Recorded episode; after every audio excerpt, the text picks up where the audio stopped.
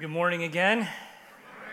It's good to see all of you. And if this is your first time here, or you're watching online for the first time once again, thanks for, for being part of this. As we are in a sermon series called Faith Forward, we're in week two, and we are actually talking about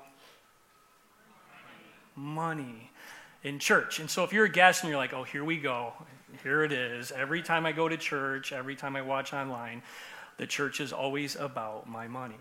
And I want to tell you that that is not the case here at Shepherd's Gate. In fact, if you're a guest, as you heard in the video, or you've been checking us out even the last few weeks, we're just so glad that you're here and you're intrigued by maybe what's going on here at Shepherd's Gate and the things that we are involved in in our community. And so this really is a targeted series for those that call Shepherd's Gate home, as we have some things that we have to address here as a congregation.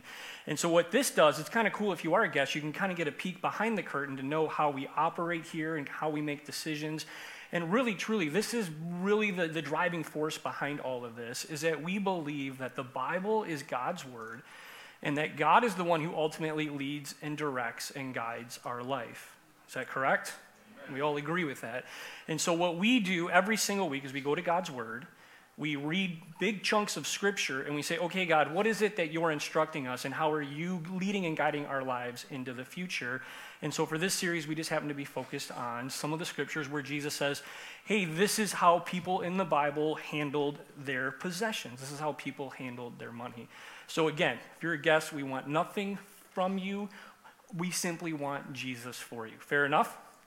Now, you might remember last week. Last week, as I shared my personal testimony, I shared with you that in a national survey that took place in all sorts of churches, shapes, and sizes, and different denominations, that there was three reasons that people don't like talking about money in church. Do you remember that? And the first one is is because all the church wants is my money, right? So we already got that out of the way. The second one is the church must be in financial trouble if they need to talk about money. That's not the case here, okay? We don't, we're not struggling financially. And the third one, this was my favorite. Do you remember the third one? This was the best one of them all. It's be, see, you remember from last week. If you weren't here, the number, the number three reason nationwide in a nationwide poll was because the pastor wants or needs a raise. And I said, for our congregation, one of our staff gave me this idea that maybe I should ask for a boat instead of a race because we have a boat club. We have a bunch of people that own boats and they literally meet out on Lake St. Clair and they do some social things out there in the lake. And wouldn't you know that someone was so generous in our congregation that attends the 9 a.m. service and she said, Tim, you work so hard and we know you love this church that I want to gift you with a boat.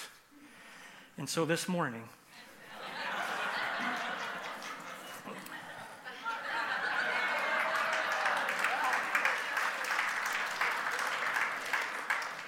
I now own my very own boat. And you know, boat owners, where you at, boat owners? Don't be shy, raise your hands, right? Every boat, you can't have a boat without having a name for your boat. And so this boat is called the Stony Creek Queen. And I don't know if that just means it should never leave Stony Creek or what. Isn't it beautiful though? Isn't that nice of her? So I'm so glad I own a boat now.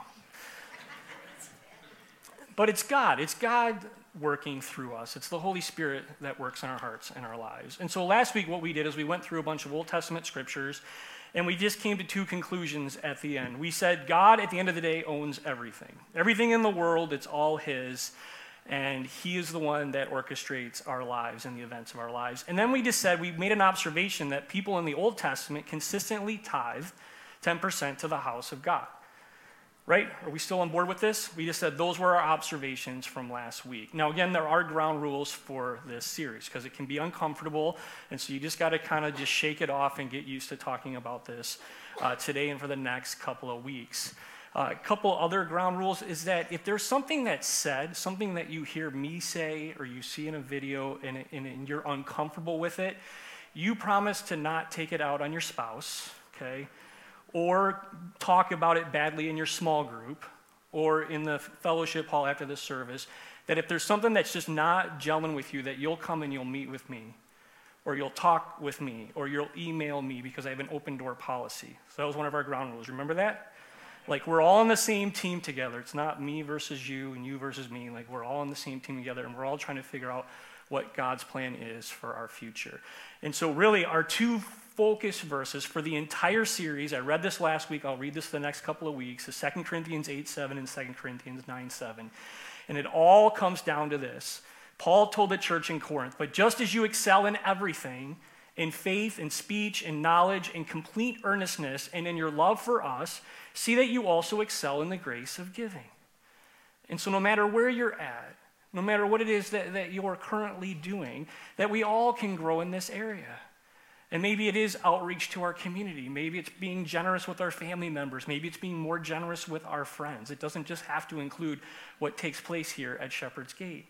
In verse 7 of chapter 9, it says, Each of you should give what you have decided in your heart to give. It always goes back to the heart. Not reluctantly or under compulsion, which means no one should ever guilt you into giving. And that certainly is my heart in this whole series. I don't want anyone to ever leave our worship service and say, oh, the pastor was making me feel guilty, or I'm doing this out of obligation. No, God loves a cheerful giver. And the reason you give is because the Holy Spirit has stirred your heart. And you're compelled to give because of what He has done in your life. And that's the way that this church has operated for 42 years. Is that correct? Those of you that have been here for 42 years, is that correct? Thank you. All right. So, the third part of our vision statement is this we're going to live generously with everything we have. And the reason we write these words, live generously, is because we want our entire lives to be an offering to the Lord in how we speak, and how we act, and how we treat others, and how we make decisions with what God has entrusted to us. But here's the thing we know this. In every single church, there's kind of two categories of people there's what you call a consumer, and there are contributors. Now, when you look at this, you might say, oh, wow, that sounds really negative, doesn't it? Are you a consumer or are you a contributor? It's actually not negative at all. In fact, a biblically functioning church needs consumers. Did you know that?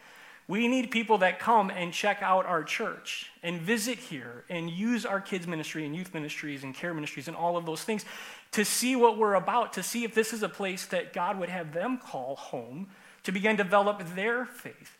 In fact, if you have a church that's just full of contributors, it's no longer a church, it's a country club. Okay? And what happens is people then think that they're paying HOA fees instead of living generously with everything they have unto the Lord. And so many of you know we have a care program here at Shepherd's Gate. Most of the people that participate in our care program are from the community. These are people that have lost loved ones, these are people that are going through a divorce. And so they come here during the week, and there's a whole team of people that make a home cooked meal each and every week. And so they're consuming that, right? We want to feed them on a physical level. And then they go into classes, and we have incredible volunteers who come alongside them and they talk and they process and they help them get those get them through those difficult times in their lives. Those are consumers. We want that in our church. But at some point, at some level, in some way, shape, and form, as people begin to grow in their faith and they begin to be called by the Holy Spirit here at Shepherd's Gate, as you saw Dave and Erica have their kids being baptized today and then next week becoming members, they're making that transformation from consumer to contributor that this is their home that they're going to raise their family in, but they're also going to contribute for the mission that God has laid on our heart as a church. Does that make sense? All right, good, because we're going to be looking at First Chronicles chapter 12 today. It's in the Old Testament. There's chair Bibles if you want to grab a chair Bible uh, in front of you. If you're in the front row, they're actually underneath the seat. I'll have the scriptures on the screen as well. And it's on page 356. If you're watching online, you can click on the tab on the website or on the screen there, and it'll take you right to First Chronicles chapter 29. And in First Chronicles chapter 29, uh, we're going to be reading about a guy named David. He's kind of a big deal in the Bible. Most of you have probably heard of David. You might remember he, he started off as a little shepherd boy. And here's what's really cool he's the baby of the family. Any of you, the baby of the family out there? Any of you babies of the family ever get sick of the oldest sibling getting all the attention or trying to call all the shots? No. No. Okay, okay, I got one. Thanks, brother. You're being honest this morning. Sometimes the baby of the family is called the jokester, or just gets pushed aside. Well, in this account, David, the baby of the family, actually gets to become king. And he goes through this process because as a young boy, he actually physically um, tackles a lion and a bear with his bare hands. I mean, imagine that. When he's a little bit older, when he's a teenager, he literally kills a giant. And as he gets older, God places him as king over the entire nation of Israel, God's people during this time. And so we get this starts with David being an adult.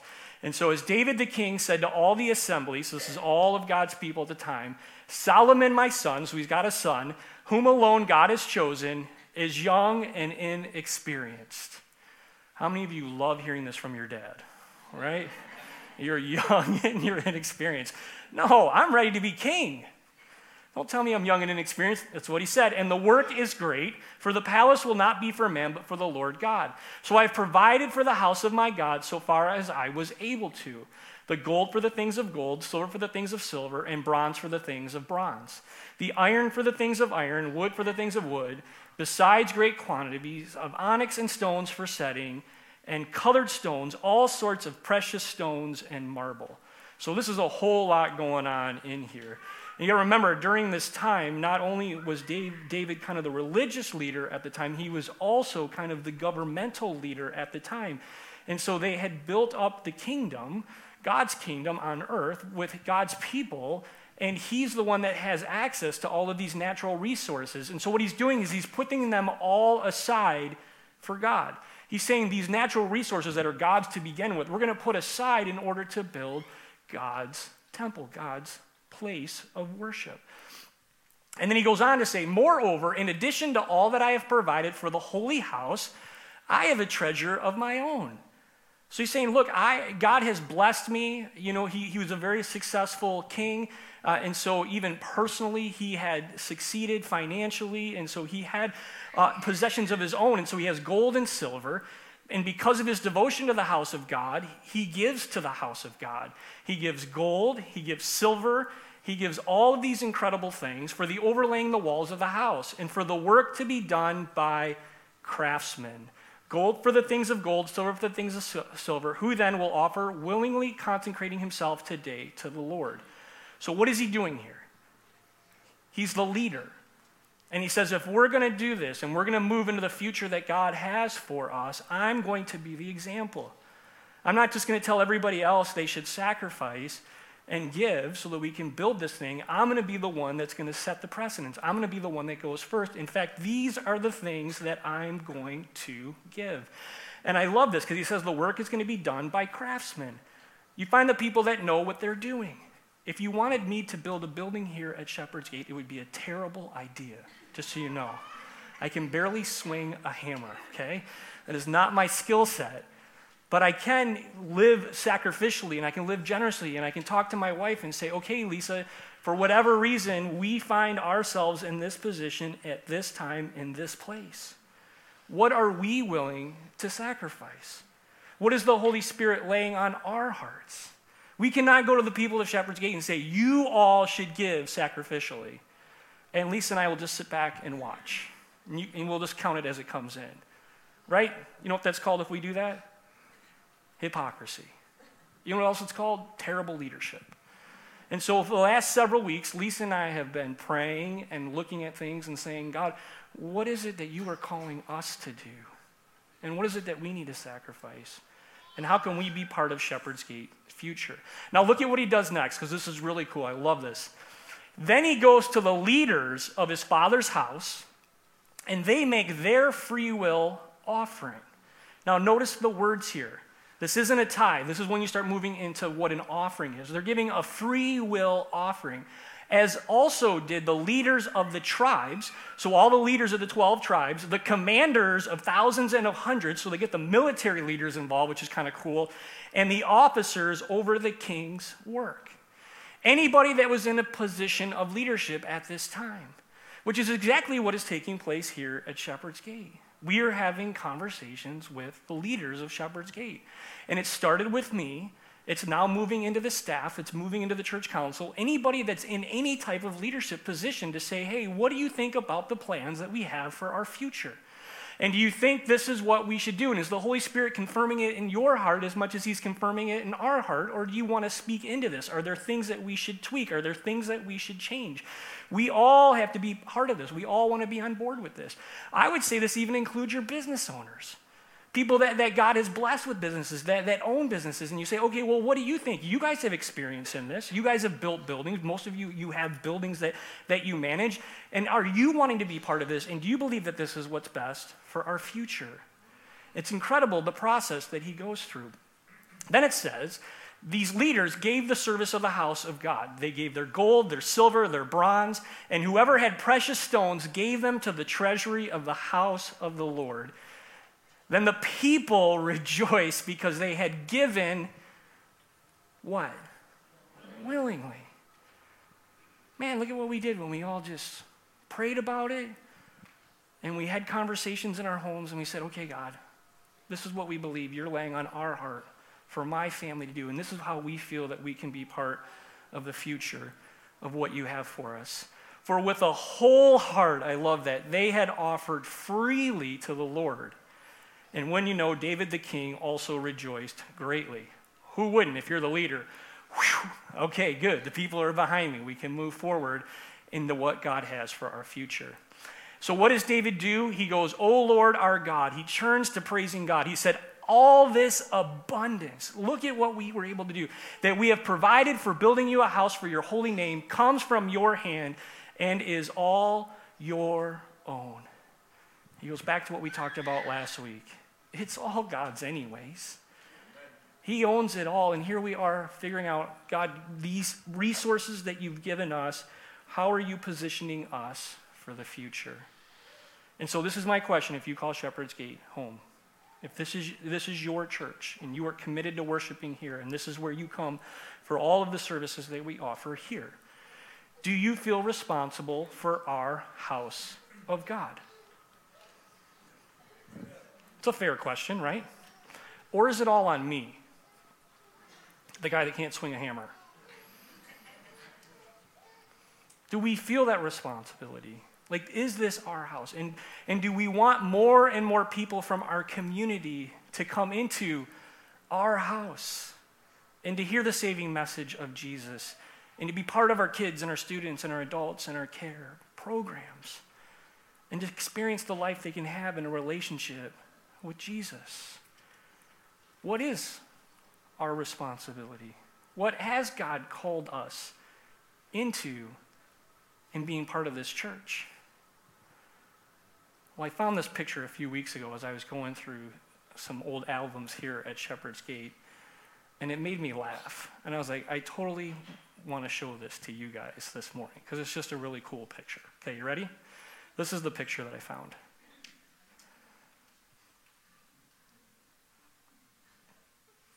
Don't you love that the chairs are orange? Do you know that the chairs that you're sitting in used to be orange? You think we should turn them back to orange? If we wait long enough, you think it'll just come back, or we can just reupholster them, turn them back around? I think this is incredible because these chairs that you're sitting in are really, really, really old. In fact, they're falling apart. And every week we have to take a couple more to the dumpster because we can't glue them back together because they have so much glue on them. And this is how my mind works, okay? This is just how I process things. So bear with me. I think to myself, here are these chairs in this picture. Here are the chairs that we're sitting in that we've all been sitting in since we've been here. I've been here 18 years. I've been sitting in these chairs. Who bought these chairs? Who bought these chairs? And I said, wait, wait a second. So the first worship center was 1984, and it was when the fellowship hall was built. And I went back and I looked and I said, I wonder how many members we still have at Shepherd's Gate from 1984. How many think are still here at Shepherd's Gate? Any guesses? Five?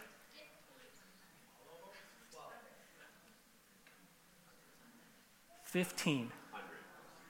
15. Now, The reason the second date is up here is because in 1992 is when the congregation at that time decided that they would build this worship center and make that the fellowship hall. So they only worshiped over there for nine years. I mean, nine years, and they moved into here, and so of course they had to buy some more chairs.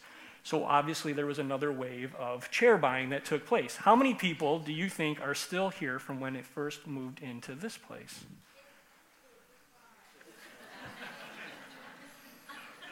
Any guesses? Is that because you heard my son who's running the camera, who was at the 9 a.m. service? 52. Thank you, Brady. And I don't know why I was like, that's so intriguing to me. I, it just go there with me for a moment.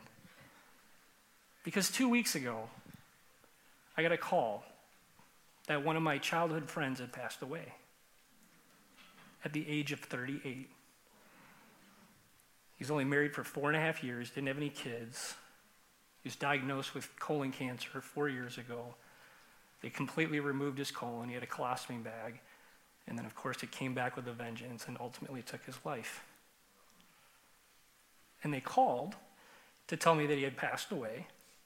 And then they called the next day and said, Is there any chance that you think Shepherd's Gate would be willing to host his funeral? And Tim, would you be willing to do the funeral? I was like, Man, I don't know if I can do that for a childhood friend. I mean, I grew up playing in this guy's backyard. We grew up in Sunday school together. We went on youth retreats together. And then you want all the people from my childhood to come in here, people that like worked in the nursery for me, my Sunday school teachers, all of those kinds of people. I mean, that's a lot of pressure. But I love this family so much, I was like, there's no way that I couldn't do that. And I was grateful because our staff was willing to come in on a Saturday morning as this place was completely full, as you can imagine, with a 38 year old. Every single chair in here was taken. And I thought, what an amazing church we have. All of these guests that are here because of the faithfulness of the people of Shepherd's Gate because of their generosity. And then, even yesterday, as we were gathered in this room again to have the memorial service for one of our founding members, Bob Schindehede. And some of you, I know you hear Albrecht Amen over here. He's, he's our German Amener. but before there was an Albrecht, there was a Bob Schindehede. And Bob Schindehede used to sit back in here and he was the one that would amen over and over and over again.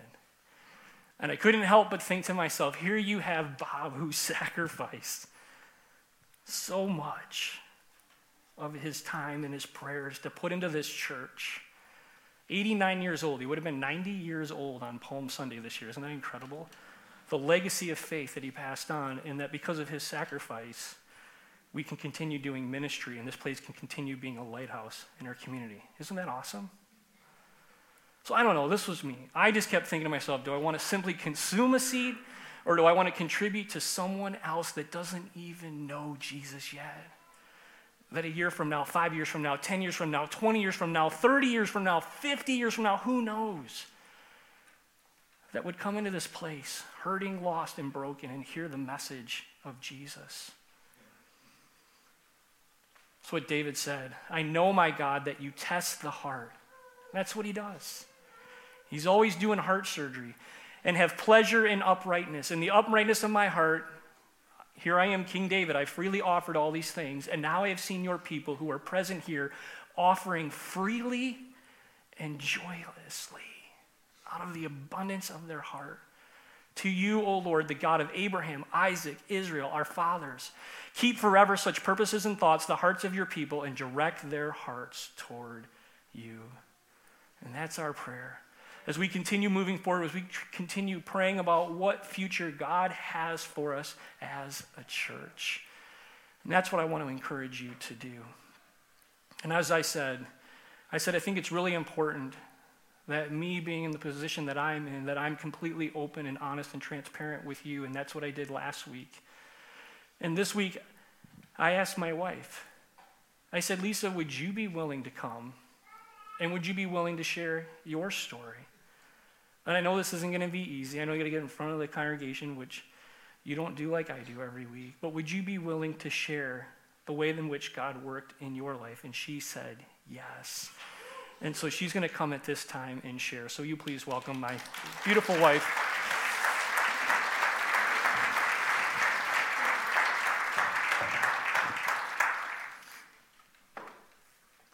Lisa, thank you for your willingness to do this and to share your faith story and how God has worked in your life.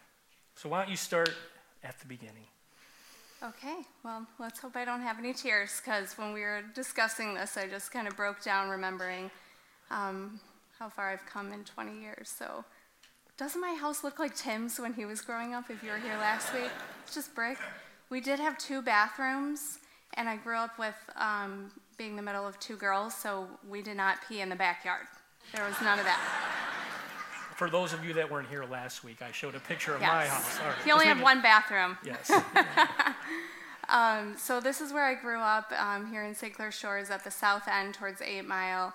And uh, like I said, I was the middle of two girls. My um, parents were very loving, and my dad was a really hardworking man. Uh, we did not go to church though, um, sometimes a little bit here and there in Catholic church once in a while. Um, so I did not really grow up in a strong Christian home, but I always had something in me that knew there was something out there, and I was always curious about God. Uh, so, but it wasn't until my parents um, kind of abruptly moved to Ohio for my dad's job when I was 19. So it was towards the end of my first year in college, and they decided to move for their job. So I could either go with them to Ohio or stay in Michigan. And I decided to stay in Michigan with my older sister. And uh, thanks be to God, she started going to church and she had invited me. And so we went to this church in Royal Oak called Genesis. I think it's actually still around. And uh, it was college ministry. And I went there, and honestly, my life was changed that day. I felt like I was the only one in the room listening to the sermon. The Lord just spoke to me so clearly, and uh, it was the first time I had heard the gospel, and it, my heart just started to break for what broke His, and I had um, just started this journey and transformation to getting to know Him, and so. Um, we went to Genesis for a little while. My sister got engaged. My parents um, actually sold their house, and I had to find somewhere to live. and so I was working two jobs and going to school, and I uh, had a waitressing job. I worked at a Coney Island in Eastpointe, and that job saved my life. I really was able to support myself um, through that job, and so I had an acquaintance, uh, an acquaintance who was uh, also looking for somewhere to live. So we found a duplex in St. Clair Shores towards Martin. This is it right here. And so we moved into this little duplex, and uh, it was $900 a month, and I paid 450 of that. I didn't know how I was going to do it, but um, I just trusted that the Lord would see me through it, and uh, so that kind of started a whole new chapter of my life. And uh, a girl that I had worked with had, had invited me to a church called Paradox, and it was just starting. So we start going to Paradox, and um, I just really believed in the mission and the vision of this church and what they were doing in our community. And so I started giving. And I didn't even honestly know what I was doing because I didn't know what tithing was. I barely had ever opened my Bible. Um, I just saw other people doing it. You know, when you used to pass the plate around, that doesn't really happen anymore these days. Remember those days? Pretty often. and so I just started giving sacrificially to the Lord, and I it was a fifty dollar check that I would write every week that I went. And uh, you're how old at this point? Twenty one. Twenty one. Okay. So I'm 21, and I'm giving to this church, and the Lord just started opening up all these blessings for me. It didn't even make sense. The things that I had um, came through and the way that he provided financially for me in so many incredible ways. Um, one time in particular, my roommate actually abruptly decided that she was moving out, and so um, now I'm living in this place by myself, and I'm thinking, I, there's no way I'm going to be able to pay $900 a month to live in this condo. I knew I was going to have to find somewhere else to live. So I go to church on Sunday morning, and I'm on my way home from church, and I'm talking to the Lord, and I'm just asking Him, like, you have to tell me what to do next because I have no idea how I'm going to afford to live in this place. I don't know where I'm going to go. I barely had any friends because I had like just get, gotten rid of all the toxic friendships that I had had in the past, and I was really asking the Lord to bring along Christian friends. And um, so I'm asking the Lord to just reveal to me what it was that I was going to do next. So I, I get home, I'm taking a nap, and I, my phone rings and I wake up from my nap. It's the landlord, and he's like, Lisa, I heard that your roommate was going to move out. Do you know where you're going to, um, do you know if you'll have somebody else live with you? And I just said, no, there's no way. I don't know anyone that, that I can live with. Um, I'll have to find somewhere else. Just, I need some time. And he was like, you know what? You've been so faithful in um, being a tenant and just you know, providing that uh, rent on time. And so I really would hate to see you go. Do you think you can afford to um, do 600 a month? And I just said, well, I have no idea, but I'll try. I have no idea if I'm going to be able to afford that, but um, I would be so grateful. So he said, sure, let's try it, and you can stay in the condo um, by yourself. And so, again, it didn't make any sense that I could even afford to do that and pay for school and do everything that I was doing, but the Lord provided a way for me to, to stay there. And uh, it was a whole year had went by that I had paid that rent, $600 on my own. And uh, um, a year later, I was at a surprise party and I met Tim, which felt very random at the time, but obviously God had a plan. And um, again, just a huge blessing in my life that I wasn't expecting, d- don't deserve to be here. Um, but the Lord just, you know, He provided. And um, now, looking back, I can see how I, I was giving sacrificially. I didn't even understand, but I was doing it, and God just, He took care of me. And here I am now. So. And you were 23 at the time. When we met, yes. I was 29. Yep. Uh, thinking I was never going to get married. Yeah. Thinking I wasn't going to be the student director anymore because I'm the single guy and can't find a wife, and what are they going to do? and our paths cross at this such an interest in Yeah. one moment in time. Yeah. And nine months later, we were engaged.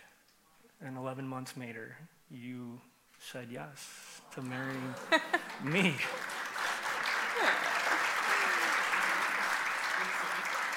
It was almost four, or 14 years ago, and you can see some, the nine o'clock loved all my hair on my Yeah, head. to, he So, had dark hair I'm- like me. yes. Yeah, more of it. I'm aging well, Lisa. but this was the interesting part for those of you that are engaged or you're, you know, you're married and you're still trying to figure this out. We didn't have it all figured out even when we became husband and wife and combining our finances, combining our debt, combining the vehicles, all of that kind of stuff. And one of the things that actually helped us was before we got married, uh, before we even offered this at Shepherd's Gate, someone invited us to go through a program by a guy named Dave Ramsey. How many of you are familiar with this? And so it was interesting because here we are, when you're engaged, you're just writing checks. You're writing all these deposit checks for this wedding that you want to have, and you want to have the best wedding possible, and yada, yada, yada. And so here we are going through this video series, and you remember Dave said, he goes, I don't understand couples that go into debt for their weddings. Like, why would you do that? You're just starting off on the wrong foot. And we looked at each other and we went, man, why are we doing that? Who are we trying to impress? And so we went back and we began to make changes to our wedding. In fact, the one, one of the ones I love saying the most, we took beef off the menu and we offered ch- chicken and fish because that saved a ton of money. We're like, the people that are coming, either they love us or they don't because they're going to get stuck with chicken or fish. We can't afford beef. And then we said, we looked at what we were going to pay for this cake. And I was like, it's so interesting because the cake just sits in the middle of the room. And some people go up and look at it and take pictures. Most people just go to the bar. And as soon as you come in, you cut it and then it disappears. And so we heard about this idea. They're like, here's what you can do cancel your cake order, find a baker that'll just make you a really small cake. And so we found a baker that made us a cake for $150. The rest of the cake was all fake. Yeah, it was tiered. It was but tiered. Only the top was real. And so we went in, we cut the top, they took it away, and you know how important cake is at a wedding, right? Everyone taught, and if you don't have good cake, people will talk bad about you for the rest of your life. I mean, we all know something with the cake. So they go back, and uh, pe- people eat, and time comes out for dessert, and people are eating cake. And I can't tell you, this is the humor of God. How many people came up to us and said, This is the best cake we have ever had? And we looked at each other, and do you know what was in the back room? It was sheet cakes from Costco. So either a lot of some of you were at our wedding, so either it was the alcohol or Costco just makes a really good cake. But here's the thing, and I'll tell you this too. If, if you're on this journey, this is an incredible guide to use as a tool. Now, we like Dave Ramsey. We don't love Dave Ramsey. We don't do all of his principles. We kind of have a hybrid. We have found other couples in this church that have been uh, financial mentors to us. And it's awesome that you guys are here because two of them are right here that have helped us and navigated and opened up their lives and said, This is how we've managed our finances. And they, you know, they have two boys and they were in a season that was uh, a few years ahead of us. And so that's what we're encouraging all of you to figure out like where is it that God is speaking to you? And maybe this is a season when then you need to go through a program or you need to get other people around you to help you and speak into you. But what we have found in the nearly 14 years that we have been married is that God is so faithful. And you can't outgive God. He is so good in his generosity in the way that he provides for our needs. Amen. And so when we look at our church, this is the aerial of Shepherd's Gate, and we look back at all of the insane blessings that we have received, both our boys who have been baptized here, the amount of ministry that's been poured into us over the years, and we're on our knees and praying and asking God, okay, God, what is it you want us to do to contribute to the future of this place that has been such an incredible blessing to us? And that's what we want for all of you. That's what we're inviting you into the conversation. Let's keep praying and talking and figuring this out together. Sound good? Because this is how the passage ends. First Chronicles 29 28. Says, Then David died at a good age. What, which, what's a good age to die? Does anybody know what a good age? He was 70, by the way. Full of days, riches, and honor. And Solomon, his son, here he goes. He gets to take the mantle, he gets to move in the future. And isn't it cool that his dad set everything up that God's name would be continue to be proclaimed to the children of Israel? And that's what we want for Shepherd's Gate, and that's what we see for her future. So we want to invite you to join us in exploring and figuring out what that is. Sound good? Will you give Lisa a hand for sharing this morning?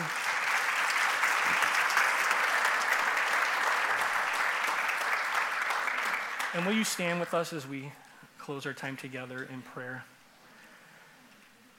Heavenly Father, we are we're so humbled and grateful for your amazing grace and mercy in our lives. The way that, that your grace carries us and you provide for us. God, and I know there's here there are those here that have hearts for you that, that want to walk in your way and do your will. And so we pray that your Holy Spirit would continue to lead and guide them.